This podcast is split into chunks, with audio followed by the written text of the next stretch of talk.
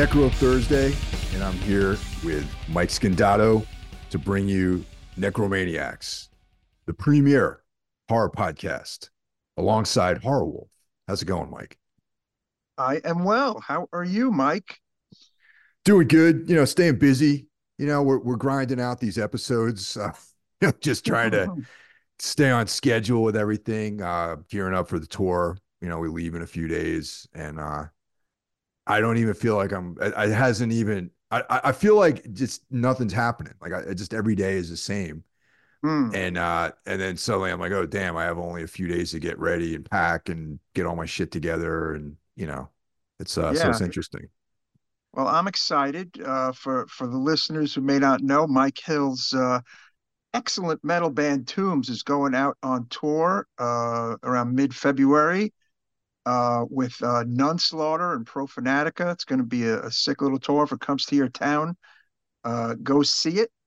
But uh, normally, sometimes when uh, you know Michael's on tour or, or there, there's other issues, we will take a bit of a vacay on the show. But uh, we're happy to say that we are not doing that this time. That we will be coming at you uh, every Thursday while the tour is a rolling. Isn't that right, Mike? Yeah, you know, with the three of us, I figure we can get it done. You know, everything went black. There's going to be a couple of weeks where I'm going to run run some uh you know, from the vault episodes. you know what I mean? I just right, right. Best ofs, best ofs. yeah, best ofs. Like I just didn't have enough time to really keep that thing going on track every week. But there's there's going to be episodes every week. Just that uh two of them are going to be episodes that I would normally only have on the Patreon. So they're old old ones, but something that has not been in the mainstream just yet. So that that should be at least good for some of you guys. Nah, sure, man, sure. But uh, I'm stoked for you. The tour hits uh, Brooklyn, New York, towards towards the end of the run in March. Yep. So uh, yeah, we, we'll we'll be there. Um, should be a fun night. And uh, yeah, uh, look it up, kids. The Tombs nun Nunslaughter Profanatica tour, uh, East Coast into Midwest. Mike, what, what would you say the kind of run it is? I'm gonna say it's uh pretty pretty exclusively East Coast with some Canadian dates, and I'm stoked about. Canadian. All right. Okay. Yeah, stoked about going to Montreal. Montreal is always a cool town to, to play in.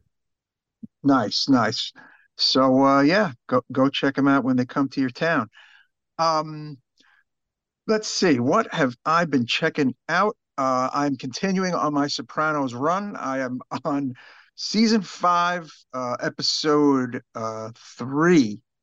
And uh you know, like I've mentioned before, I think I forgot just how vile Tony Soprano is, Michael. He's he's not a good man. No, not not a good guy. Yeah, it's like you you, you kind of romanticize the characters, you know, in Mhm. general. And um Yeah. and then when you go back, especially, you know, people like you and I have probably seen that entire show like many times over. And then the deeper you go Mhm. in, you realize you see all the quirks. Even like Carmela too. You see like how no one is really a good guy. Christopher Moltisanti, like no one. No Oh, one's good. yeah.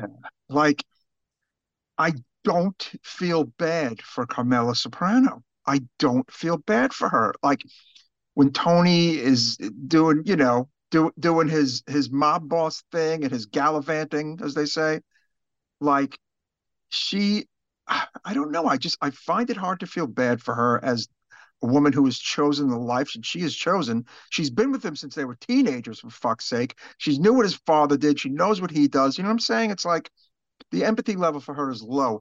The only character I am literally feeling bad for, and that I honestly think that I could say is is a fairly good character, is Drea de Matteo's character. Um, because not because I I I, I fancy her, because I feel like uh, look, she's never murdered anyone. You know, she's never like she's not, I don't know, I don't think she's intentionally intentionally harmed or screwed anyone over like throughout her tenure on the show. What do you think? I, I I agree that she is a and pretty much an innocent. I mean, she's just like a regular Jersey chick, you know. She's just a North Jersey girl, you know, and she got wrapped up with the wrong people, you know, and good-hearted, good-natured, you know, like nothing uh nothing nefarious about her, you know. And uh, I would say Charmaine too. Like Charmaine's a little salty, but but she also is um, you know, pretty much like just a regular person, you know? Yeah, I mean, look, everybody has has a bit of uh, culpability, right? But I just I, I find myself empathizing with uh, you know, uh, maybe a few other of the of the female characters on the show. I mean, women are are really really not treated well um, on the show, and it's just it's weird. Like even though look, I have seen it, I remember it, but I think maybe I didn't remember certain aspects, you know, and it's just like, wow, man, it's like this gets very harsh, you know, and I guess I kind of forgot how harsh it gets. No. Definitely, you know, it's it's um you know, it, it, it's something I think I watched it twice last year, like its entirety. Hmm, like uh okay. you know, my uh Tina, my girlfriend, she grew up in that same area that the, the show takes place in. So for she's a, a specialist, like an expert on uh all things soprano.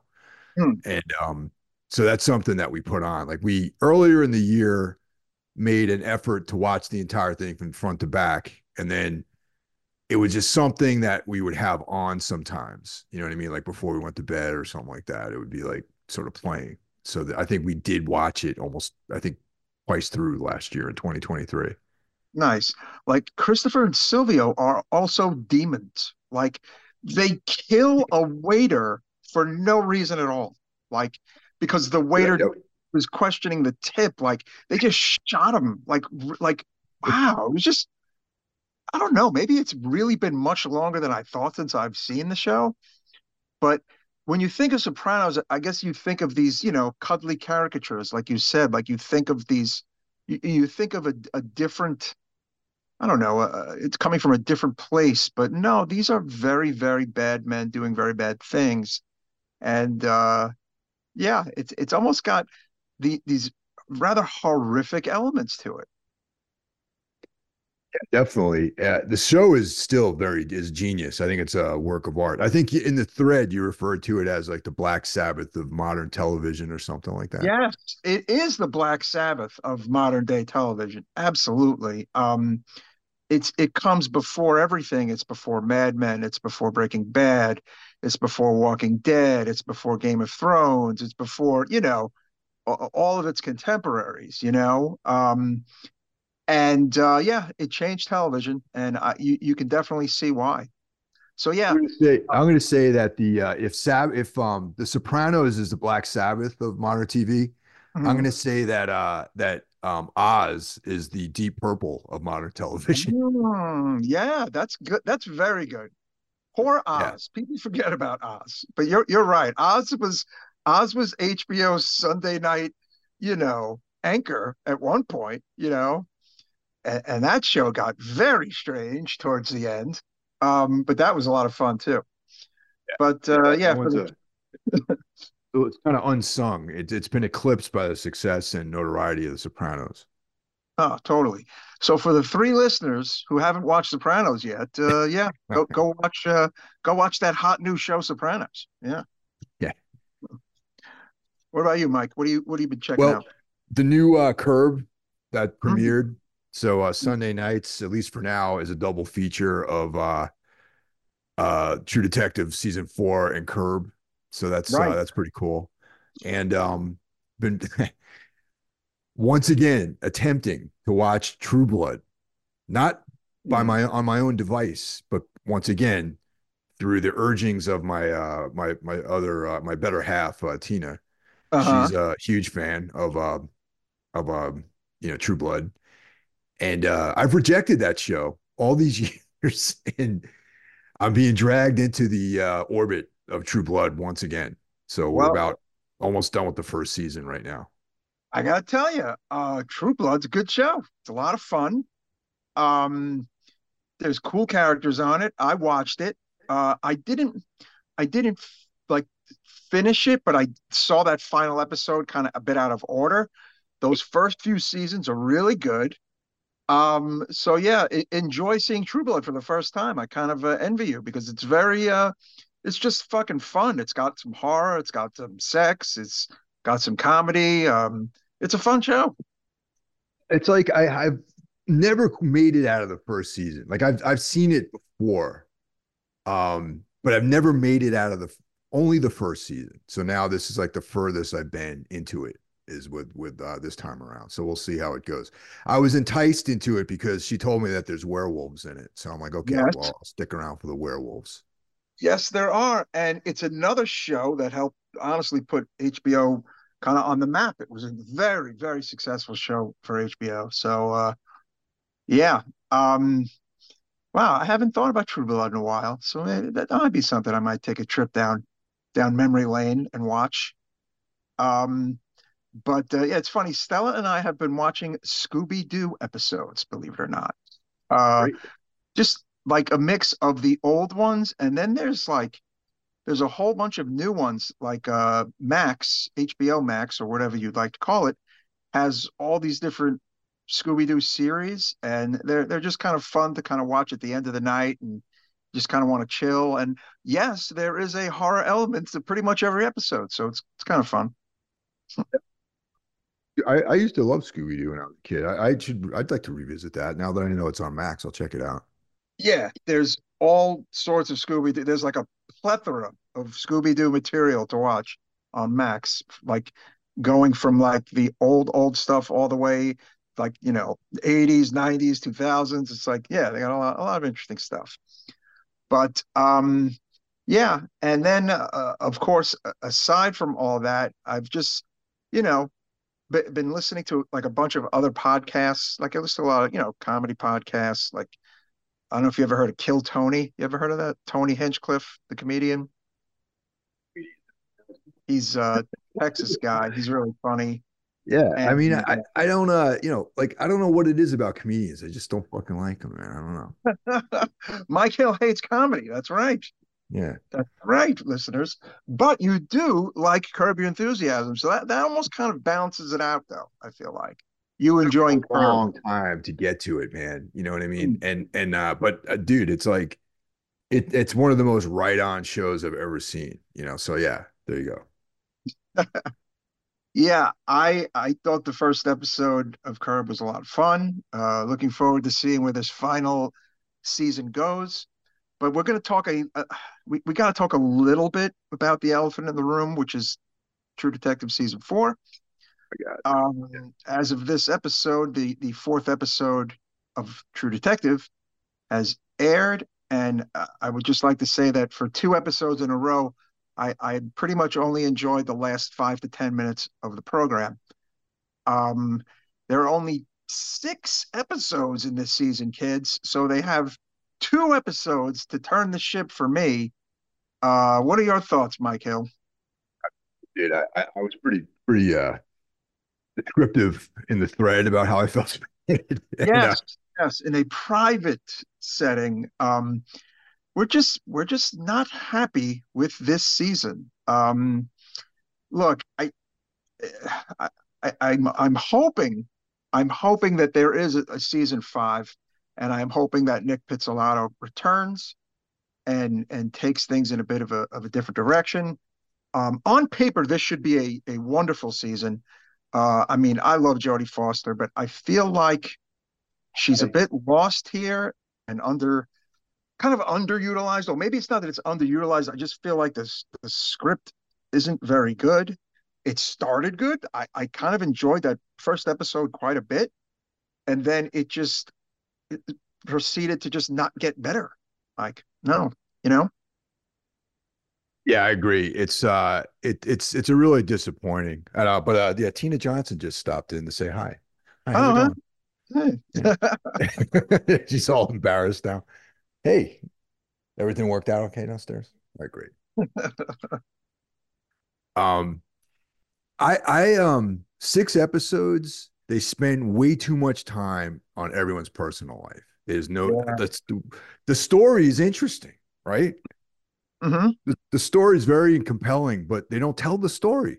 We're we're uh focused on the wrong things, and and I really it I'm I'm kind of sick of it to be honest. Yeah, like that first episode with the scientists and the disappearing and then them ending up all dead. That was Dude. good. That was so good.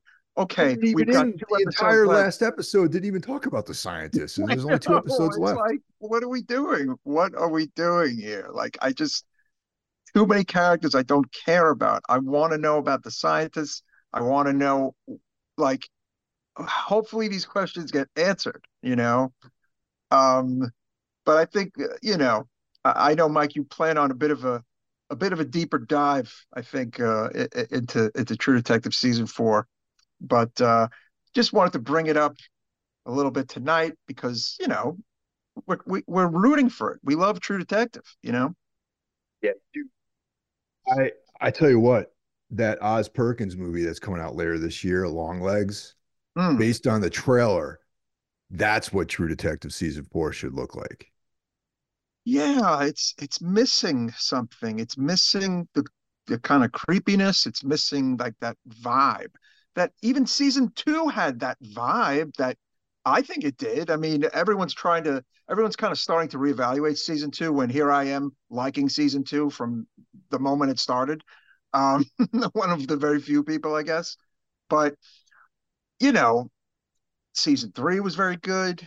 I just, I don't know. I, I, I feel like one day all will be revealed about what maybe went on behind the scenes with season four, but uh, we, we definitely don't have those answers yet. You know, Pizzolatto, I think, is uh, yes. There's a little bit of an exchange between him and uh, Issa Lopez, I believe, on uh, on on the internets. So, um... oh no, I mean, uh, I don't know. Look, I, I'm a fan, you know, and like I said, I, I I want the show to do well. I want a season five. Like I don't want to. I don't want shit to get fucked up that there's no season five, Mike Hill. You know. But you know what, dude? They uh they keep missing the mark, you know? Mm. I don't know. We'll see. Two more episodes to, to, to, to make us eat our words here at Necromaniacs Podcast, but we, we will see. Uh, I think it's time for the plugs. That's right. So kicking off the uh, the week, every other week, that is, we have Horror Wolf 666 brought to you by Brandon Legion. And I just got some uh, breaking news from Brandon that he and I are going to hang out on this tour. So I'm going to be able All to right. see him in person on tour mm-hmm. when I play close to his town down in the south there, down in, and I'm looking forward to seeing him in person. This is the one of those occasions where we all we we're in the same space, which I enjoy. Nice, I love that when when uh, it, it's like you know, it's like that Justice League meetup, you know, when when everyone gets together. Um, right. coming to you on Tuesday. Why it's Jackie Smith's own into the necrosphere. Uh, this week he's got that uh, suffocation uh, interview, which I have not checked out as of yet, but I know I will get to it.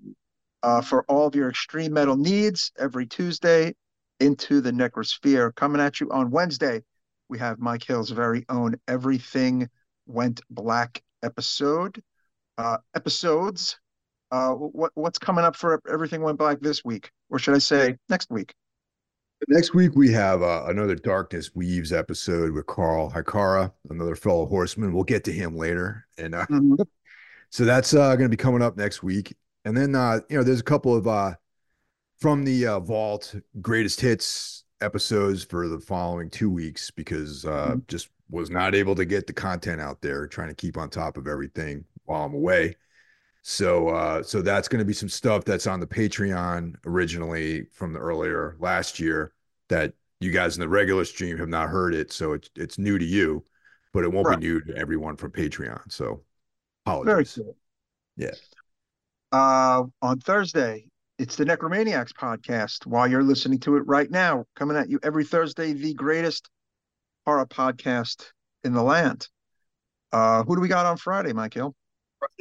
brother John Draper bringing us Spitball Media, and that's on Friday. And uh, how's John been? How's John doing, man? It's like a, you know, I check in, listen to him, but you know, how's he doing? He's doing good. I haven't seen him in a bit, but I think he, I think he's due for a, a visit down south soon. When I say down south, I mean good old Brooklyn. Um, but yeah, he he is he is doing well. Uh, we of course also talk about True Detective quite a bit. We talk about lots of TV and movie stuff all the time, you know, via DMs and texts. So uh, yeah, John is doing well. I'll tell him you send your best. Um, on Saturday, take the day off, go out, have some fun, have some food, some drinks, be around your friends and family. But on Sunday, make sure you are back. Why is that, Mike? Why should they be back on Sunday? Paul Hikara delivers the second episode of Saul Knox on Sundays. The, he's right. uh, he's he's deploying twice a week, Thursday and Sunday. And um, yeah, if you're into like darkness, uh, the occult, that sort of thing, definitely check out uh, Carl's show. He's got a, interviews with really cool people on there. Um, he also is involved with me in this uh, Darkness Weaves collaboration where we talk about Karl Edward Wagner's short stories and eventually novels. And right now, we're talking about the Kane short stories. So if you like dark fantasy, sword and sorcery, tune in and listen in and discover Kane by Karl Edward Wagner. Excellent. Uh, and then we have the final horseman who comes at you at his own pace. And we are talking about, of course, Cheyenne of Trivax, right, Michael? Right. And you brought up the fact that he does sound like a character from a, a sword and sorcery uh, story. Yes, he does. Well, if you say his name like that, Cheyenne of Trivax, that's, you know, that's when it sounds like it's coming from, you know, perhaps a, a Conan novel. You know what I'm saying? Like that, you know. But uh, see, I don't have a cool name like that. I mean, you know, I can only hope to have a name that sounds that cool, you know. our, our names are not epic like Cheyenne's. Cheyenne of Trivax. Yeah, like like yeah. Mike from Inhuman. That's not as cool sounding, you know, like Cheyenne of Trivax sounds literally like dialogue from an Arthur E. Howard book, you know? Yeah. It's kind of cool, right? And his show is called Iblis Manifestations, and uh, he's mm-hmm. killing it. So definitely check it out. And uh, and that's that's the whole crew, man. That's right. Uh, make sure you support the crew, the Horsemen. Hit that subscribe button on all these shows, and uh, yeah, we thank you for your support, as they say. Um, we've got some phone calls this week, kids. We have two for tonight's episode, right, Mike? That's right. And it's actually a milestone episode for us because we have the first uh, lady caller. We've got uh, April from Pittsburgh. Hmm. Hi, this is April from Pittsburgh. I just finished watching the Scandinavian movie called Sick of Myself. Uh, it was pretty good. It reminded me of like a David Cronenberg meets Harmony Korine. Uh, it was pretty pretty crazy. I wouldn't say it was horror horror, but it's pretty horrific, interesting. Uh, I also recently watched the series on Showtime called The Curse. Also not really horror, but really weird and wondering if anyone's checked either of these out. Uh, I don't know anyone else who's watched either. Uh, really enjoyed the last two episodes uh, totally agree with everyone's reviews. Uh, all right. See ya. So thanks a ton, April, for calling in. Um, appreciate the call. I have not heard of Sick of Myself. Have you heard of that, Mike? No, I have not, but it does sound like a good hardcore band name. Um, I have not heard of that movie or, or a great song title, Sick of Myself. I like it. Um, it sounds cool though. Scandinavian horror, you know, that that could be uh, in our in our, you know, up our dark alley as they say. But uh, yeah, I'll check it out. And then uh, the curse on Showtime. Like that's uh that's something I've been wanting to see. I know I know a lot of people have been talking about that and um I definitely want to make make some room for that for that show. It's got uh it just sounds it's a, it's a Safdie brothers production, I believe. Yeah, it's not horror, but it is weird. I heard that it gets weird and uncomfortable and a little a little dark. Um, I think John Draper told me to watch that show, and then somebody else at my job told me to check that show out. So yeah, that, you know what? I I think when the Sopranos run is done, that rhymed. I think I'm just going to check out the Curse because it, it sounds really cool. Next up, we got Stuart from the Bay Area calling in, and he's a return caller. So great hearing from you, Stuart. Yeah. What's up, Necromaniacs? This is uh, Stuart calling from the Bay Area in the middle of a big storm here. Um, I really enjoyed the trauma episode. Uh, that's uh, a movie I've seen many times. Uh, I didn't really make the connection with the girl dancing uh, at the end in the ending credits, so that was a pretty cool fact. Uh, I did actually go and uh, buy that Vinegar Syndrome uh, Blu-ray after I listened to the episode, so it was pretty fun to rewatch that uh, movie. Lately, I've been watching a lot of uh, older Spanish horror movies, uh, particularly films by Paul Naschy. He's kind of a cool uh, writer director. He used to be a champion weightlifter before he was making movies. Um, you guys familiar with his films? He's kind of uh, all over the place. He has a number of uh, movies where he plays a werewolf uh, named Vladimir Daninsky, I believe. also been watching the Tombs of the Blind Dead films uh, with uh, by uh, Armando de Ossorio. Probably butchering that name. Uh, have you guys seen any of those? Those are pretty cool. Uh, I really like the first two of them. They're kind of uh, surrounding undead knights that return. Uh, definitely, definitely got a really cool sort of uh, theme music going when the knights are around.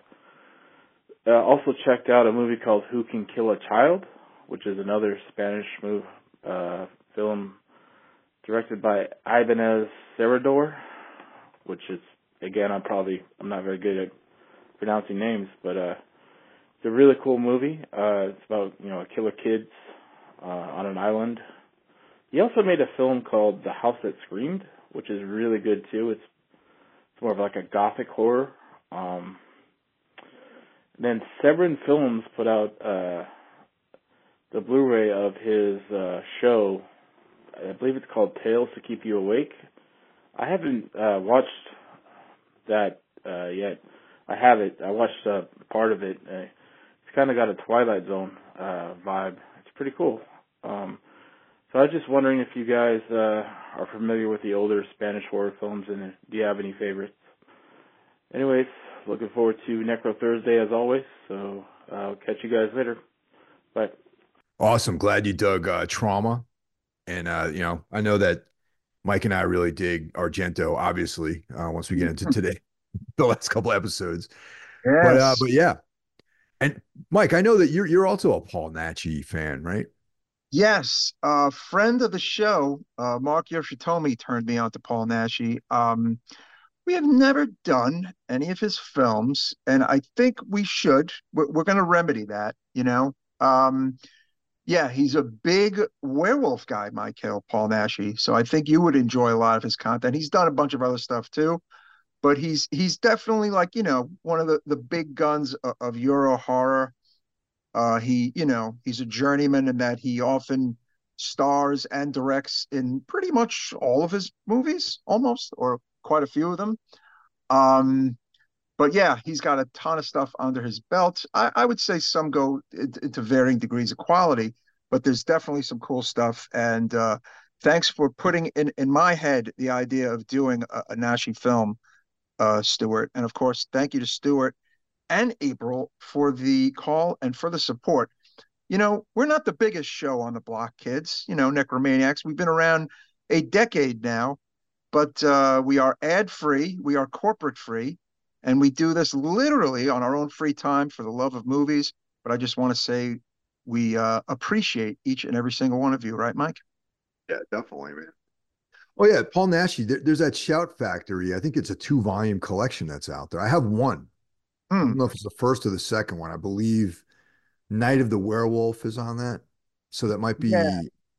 the second it, volume. A lot of good stuff to to, to cover, and uh, I may even defer to Mark as as to which film to cover, because uh, he, he he knows quite a bit about uh, Mr. Naschy.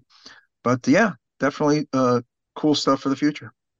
Mike, you're you're a fan of Who Can Kill a Child, right? That's that's a movie that I have not seen that, but it's something that yeah. Uh, I own uh, I own the original. It was remade. The remake isn't that bad actually but the original packs quite a punch. I think you would dig it too, Mike. Excellent Spanish horror film. It's kind of like Spain's Children of the Corn, but I don't know, a decade before Children of the Corn, and like way, way kind of like better in a way. Yeah, it's something that's been on my uh it's been in the to be watched pile for a while, so I got to definitely get to that. Yeah, you, you'll dig it, and it, yeah, definitely Necromaniacs worthy. Yes. So that brings us to our feature, which is uh the Stendhal syndrome uh Yep. by the the maestro Dario Argento, released January 20th, 1996. Mm. Uh, yeah, this was uh, this was another hit uh, in Italy, at least for Dario, um, grossing uh, 5.4 million lire, uh, which is almost about 4 million uh, in US dollars, again in 1996 money, uh, for a budget of about 3.8 million. Um, you know, it had a big theatrical release release. Um, and again, by like 96, I, I would say th- this was uh, among one of Dario's final kind of hits in Italy. Um, and of course, the second film to star his lovely daughter, Asia. Um, yeah, I, I, the interesting thing right out of the bat, though, is that Daria is in this film. She's about uh, 20, I believe, making this movie. And, uh, you know, she she's playing like a, a seasoned police detective a little young for a police detective. Would you would you agree, Michael? Yeah. Yeah, that's definitely um she's a she's like a 20 year old uh detective, you know. World police detective. Uh, might be a little bit of a reason for that, and I'm coming out with the fun facts right out of the gate. Is that the original star of this movie was none other than Bridget Fonda, um, who dropped out of the film at the start of production. Uh, Jennifer Jason Leigh was considered uh, to be her replacement. She also could not or did not want to do the film. And then, uh, of course, Dario lands on his daughter, Asia. So, very interesting. Uh, part of me could almost have seen Bridget Fonda in this movie. What about you? Yeah, but I can also really see Jennifer Jason Leigh killing it as uh, Mm. Detective Anna Manni. Mhm. Um, but you know, Asia Argento is uh iconic in this role though, you know. Yeah, she she does a great job for someone pretty much quite new to to being a, a, to you know carrying a film. I would say. Uh, of course, prior to this, she did Trauma about two years prior, and she had you know small roles in Demons Two and The Church, but those were those were really small roles. Um, and then, of course, after this, uh, she does, you know, the Phantom of the Opera remake that Dario does, and then later on, she does Mother of Tears and Dracula 3D, etc., and has her, you know, a very pretty stellar horror and indie career of her own. But this is very early on in her career, and I actually think her acting ability is is really solid here, Mike. No? I agree. I mean, because she um she plays like different aspects of the same person in this film, you know, Yep. and and each aspect is a little bit different too. So she's able to convey that in her in her acting, which Mm. is uh definitely like required for this role, you know. No, absolutely. Uh, run down the cast before we go further. Uh, as we said, uh, Al Argento as Detective Anna Manni, uh, Thomas Kretschmann as Alfredo Grossi. Uh, worth mentioning, Thomas Kretschmann has gone on to do a shit ton of movies. Um, however, many in America may know him from his two Marvel films, Mike Hill. Uh, are, are you aware that he is Baron von Strucker in Captain America's Winter Soldier and Avengers Age of Ultron? Oh, No, I did not know that. Yes. Um, and he plays uh, Dracula uh, in the, well, he plays Abraham Van Helsing in the Dracula TV series from 2013 in, in the UK. Uh, he is in Dracula 3D as Dracula, uh, Argento's Dracula 3D. He's in Hostel Part 3. Uh, just a ton of movies, uh, both American, uh, English, Germans, Italian. So he's he's done quite a bit after his uh, little stint in Stendhal syndrome. How about that? Knew he'd done stuff. I didn't realize to, to that extent though, you know. Yeah, yeah. His Wikipedia is insane. I was like, holy shit, man. Um, we have Marco Leonardi as Marco Longhi, Luigi Diberti as Inspector Manetti, uh, Paolo Bonacelli as Dr. Cavanna, and Julian Lambrowski as Marie Berlet. Um, yeah, I mean, honestly, the, the movie is really centered around uh, Asia's uh, detective Anna Manni, who's a police detective in Italy. Um, basically, uh, she's a cop who travels to Florence, Italy, on the trail of a serial rapist and murderer, Alfredo Grossi, of course, played by Thomas Kretschmann. Now, this Giallo is very interesting in that for about 90% of the film, well, we know who the killer is, right, Mike? Right. I was going to bring that up that it's not a typical Giallo because, um, you know, there's no glove, there's no hat, mm-hmm. you know, mm-hmm. and, and you know who the killer is pretty much right away. Yes, there is no mystery until the last 10, what is it, 10, 15 minutes of the movie where there's yeah. quite a twist and of course we're going to spoil it. Spoiler alert: it's an old film, um, and it, it becomes a bit of of, of, of giallo. Um, but yeah, by and large, this is basically like it's a serial killer movie slash thriller, but it's not super giallo for giallo. But it does, you know, it falls under the modern giallo blanket, right? the, the end, it's kind of uh, it it dips into that that region or in the in the mm-hmm. last like you know segment of the film basically yeah absolutely uh another thing worth noting aside from the whole bridget fonda jennifer jason Leigh angle uh is that it is apparently the first italian film to use cgi ever. How about that?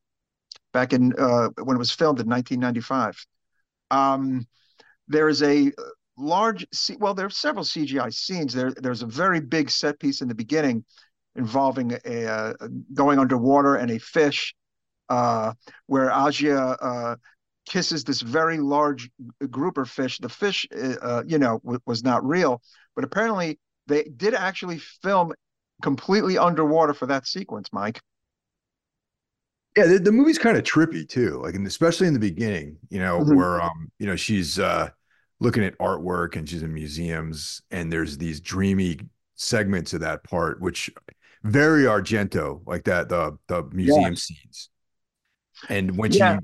Hallucinates being underwater that's also very argento and of course mm-hmm. there's like this kind of sleazy like sexy sort of vibe with the fish and all this stuff you know what i mean yeah i mean in a way you don't even know why that even happened but that's of course there's always some weird there's always at least one animal scene in every single one of Argento's films.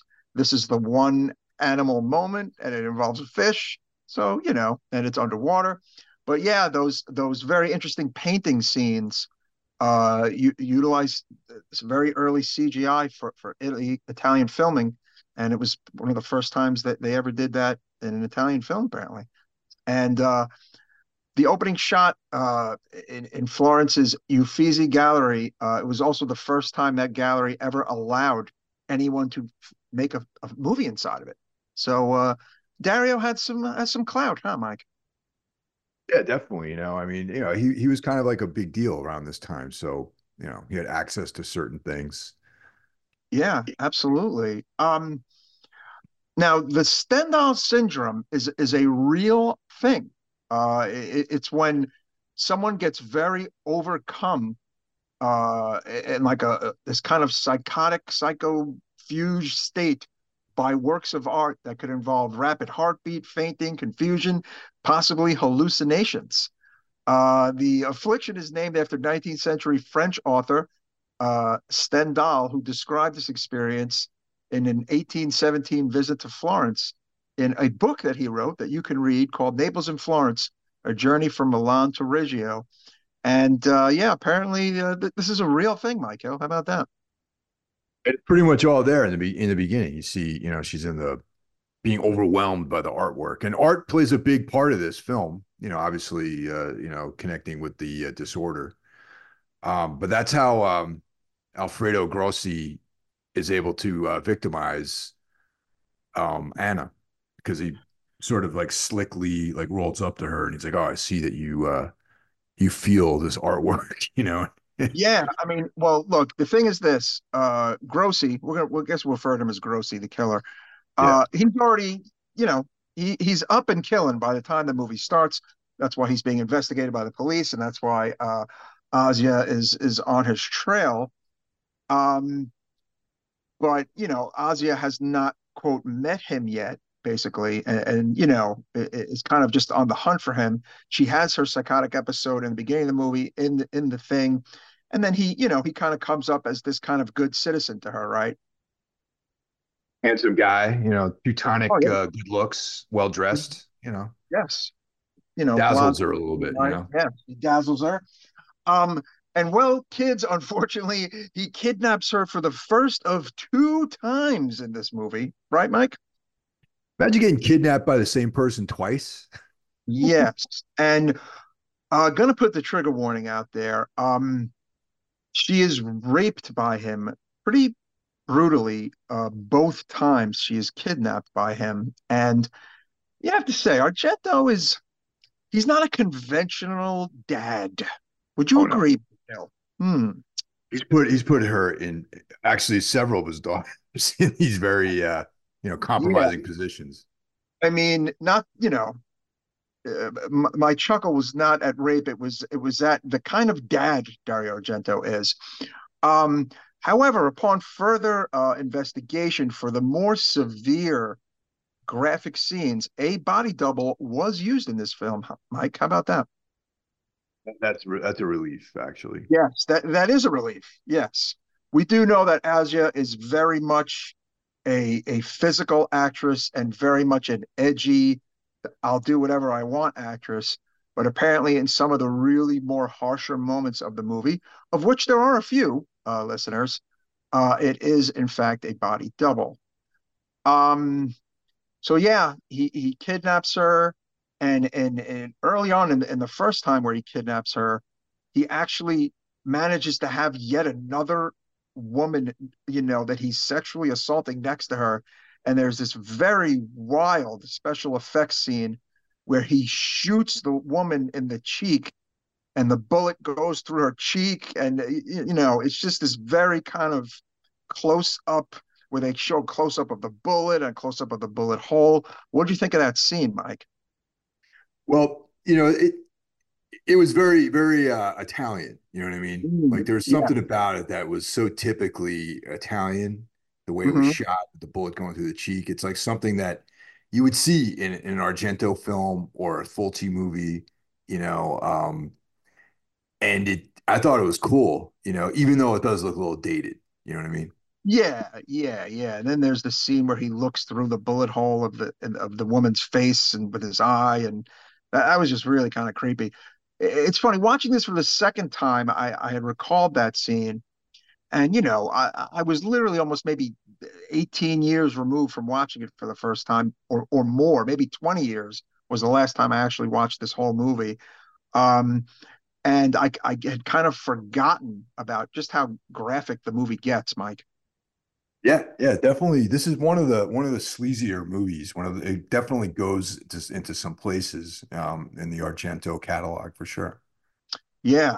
Um, uh, Asia's character Anna does manage to escape her killer, uh, but she's left deeply traumatized.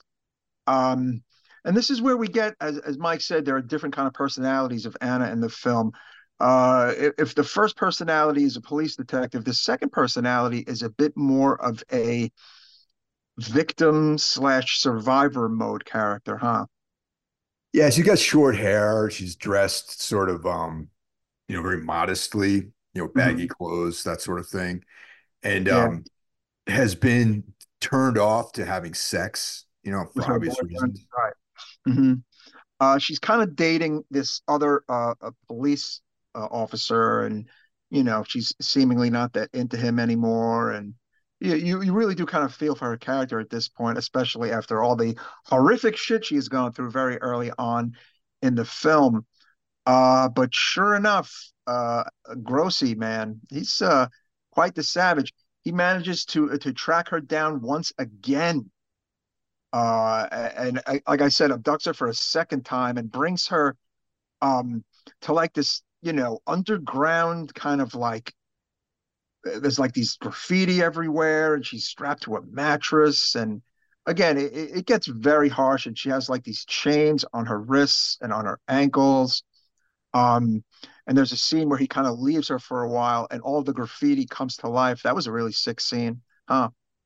Yeah, it's um once again back into the Stendhal sort of syndrome aspect mm-hmm. of this, where you know, the, I guess the graffiti as artwork was causing her to react and have these hallucinations. You know what I mean? Right, and like hmm.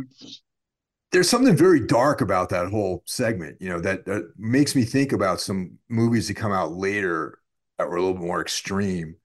You know, mm-hmm. where there's like a, a woman abducted in some you know dank, you know, dungeon esque location and um, bound and you know sort of detained and uh, mm-hmm. by a rapist and uh, mm-hmm. This guy goes about his day and returns and just does his thing you know? It's it's just really dark. The whole vibe of that that part of the film is just you know sort of disturbing and dark. Yeah absolutely. It, it, it might this might be one of his harshest movies period actually to, if you if, if you really think about it.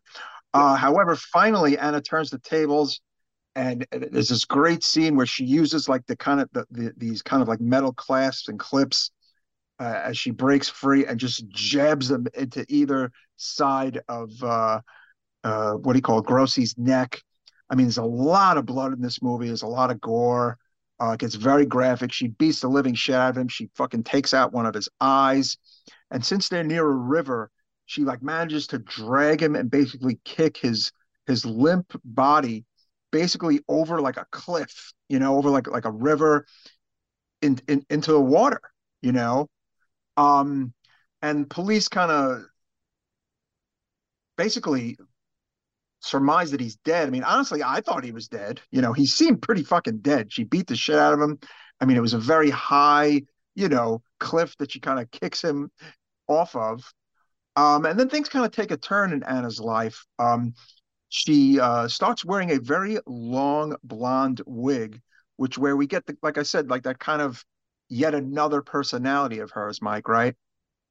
And this is the part that sort of where we start veering into the giallo sort of world. I think in the mm-hmm. in the third act of this thing with her. Yes. Yeah, uh, like when she starts putting the wig on, it starts becoming yeah. more of like a giallo film yeah, she she meets a new guy, uh, this guy named Marie, uh, who's a French guy studying art in Italy.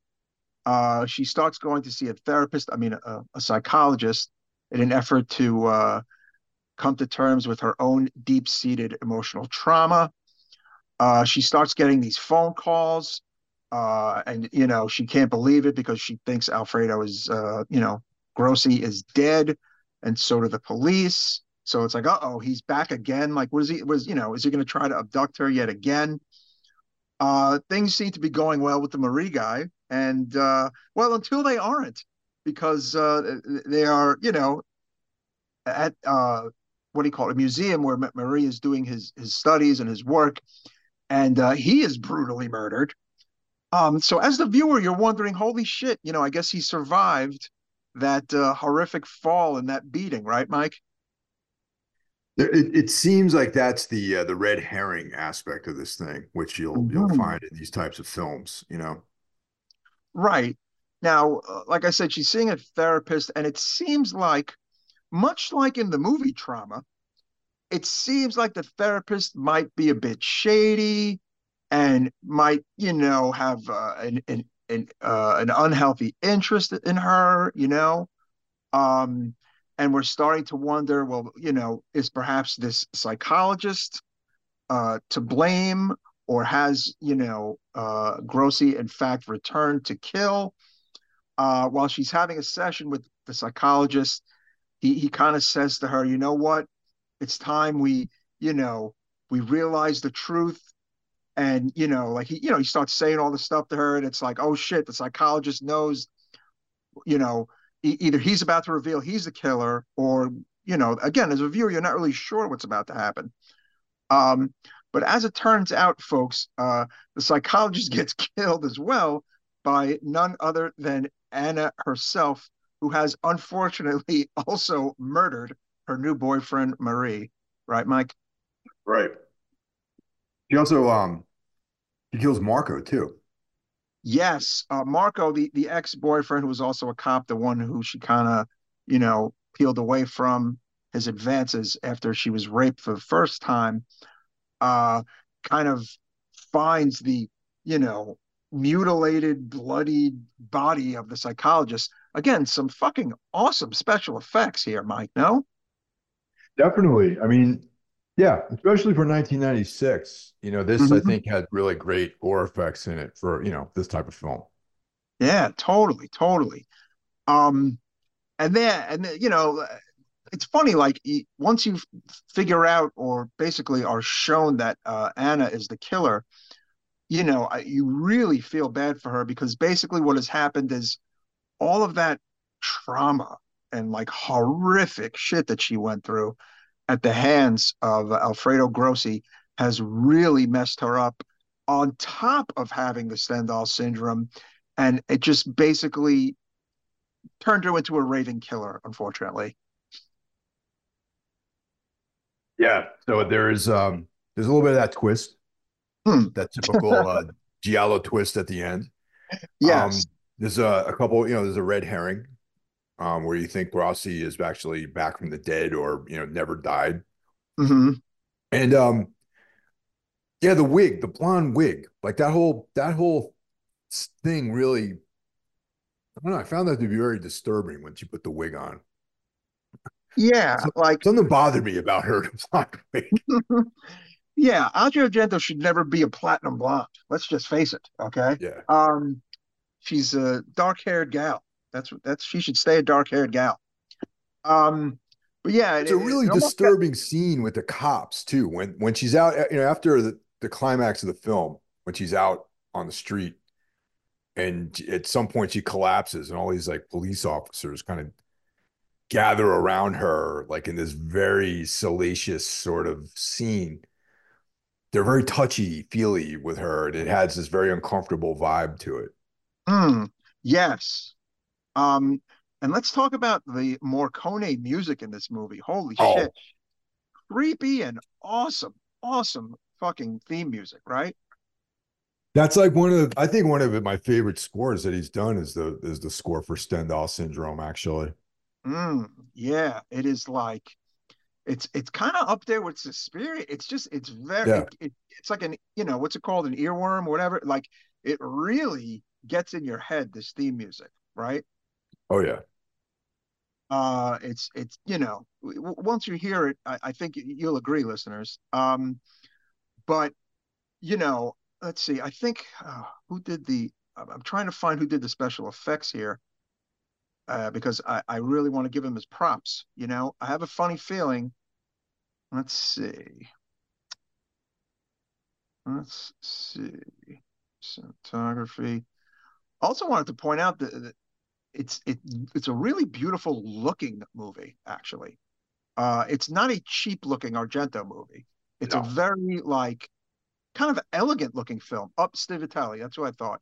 Sergio Stivaletti did this visual special effects fucking knocks it out of the park. The amazing Morricone score. Um, you know, like we said earlier, I think Asia does some really, really good acting, like early on. Thomas Kretschmann is fucking awesome as a savage serial killer too, huh? Yeah. I mean, he was great. And um yeah, kind of it, it's like he's one of those guys that very handsome guy, but he seems like a total creep, you know? yes, yes. Um, yeah, to, to to get that revelation that he did all those fucking Marvel movies was interesting. Uh, you know, he's oh, he's in Downfall. He's in The Pianist. Oh, he's uh, like a tremendous resume. Uh, he Downfall, was in the, the, uh, the Hitler movie Downfall with Bruno Ganz yeah. as, as Adolf Hitler. Yeah, yeah, he plays Hermann Fegelein, who I I uh, now that I actually watched that again not too long ago, and I think I know exactly who he is now that I am, you know, seeing his face and whatnot. Um, but yeah, um, this, you know, we'd kind of hinted that we thought that this movie was, without question, one of the better latter era Argento movies, even though I guess you could almost argue it's like a mid-ladder era Argento movie. I almost feel like anything in the 90s is anything in the 90s on to me because for me personally is like ladder era Argento. But uh, you know, th- this is it's it's better than trauma, I think. And I actually was, you know, singing uh Trauma's praises in the last episode, Mike. Yeah, I, I put this in the upper tier of his um his definitely that that period because you know there's that I, I I consider this as mid mid period, you know, Mhm. Right. and within that mid period, it's definitely in the upper tier. It's definitely one of one of the the go to films in that in that set. Yeah, yeah. Um, yeah, the ending was fucking wild. I mean, you know, after it's revealed that she's done those three killings, uh, she's just kind of rambling, uh, you know, walking through the streets of Italy and kind of talking to herself. And she's kind of been like overcome by the spirit of uh, Grossi.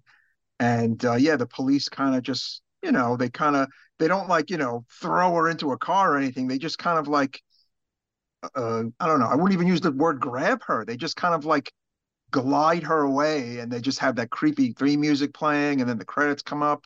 Kind of a cool, very cool Italian, you know, giallo ending, huh? Oh yeah, definitely. And uh, yeah, like I said, this this is definitely uh one to be rewatched. You know, this is the kind of thing you can appreciate multiple times over the years.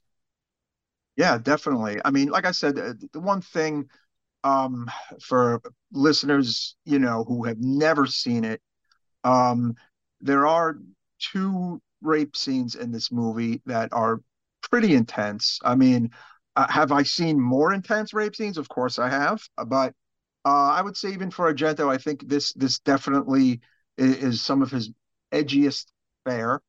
Um, but I would absolutely say this is a must-see Argento film.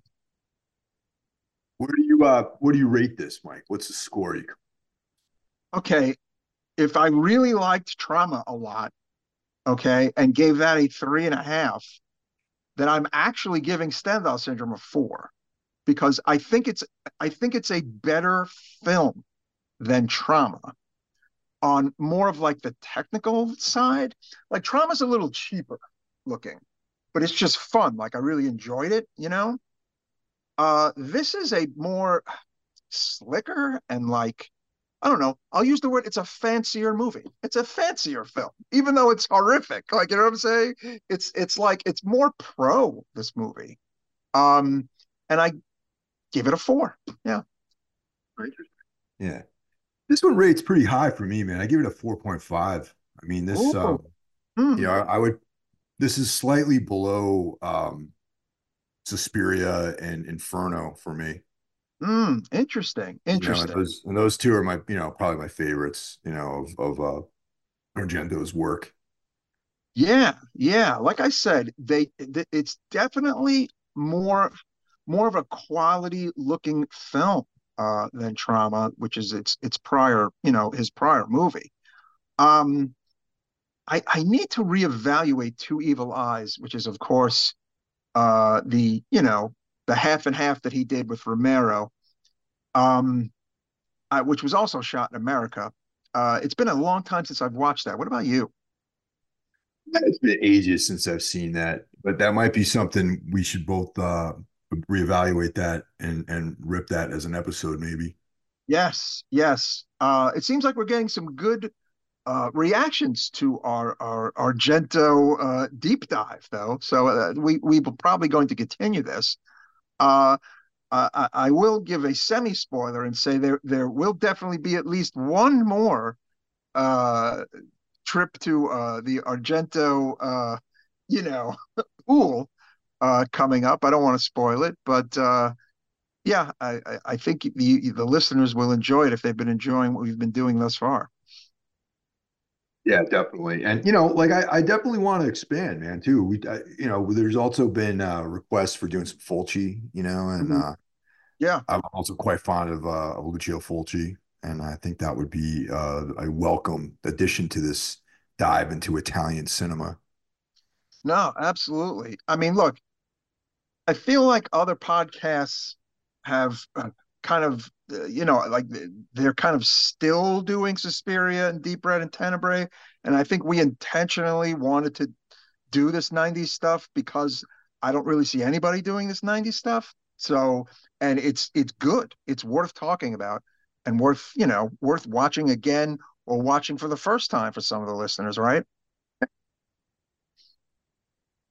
I'm just curious to see how many people out there have not seen these movies before and what their initial impressions are. Because I know that there's a you you have to season yourself into a lot of this giallo mm. Italian horror, you know, because like mm-hmm. it's not the kind of thing you leap right into. I'm just curious to see what people's um, you know, maybe, maybe someone drop us a voicemail who might have gotten into this stuff through listening to this show and uh, check these things out for the first time. I'm really eager to hear what people have to say about it. You know, I would say as a rule that neither trauma nor Stendhal should be anyone's first Argento. But I do realize that I bet there are listeners who might be younger than us, or for whatever reason, that one or two of these movies might have been their first Argento movie.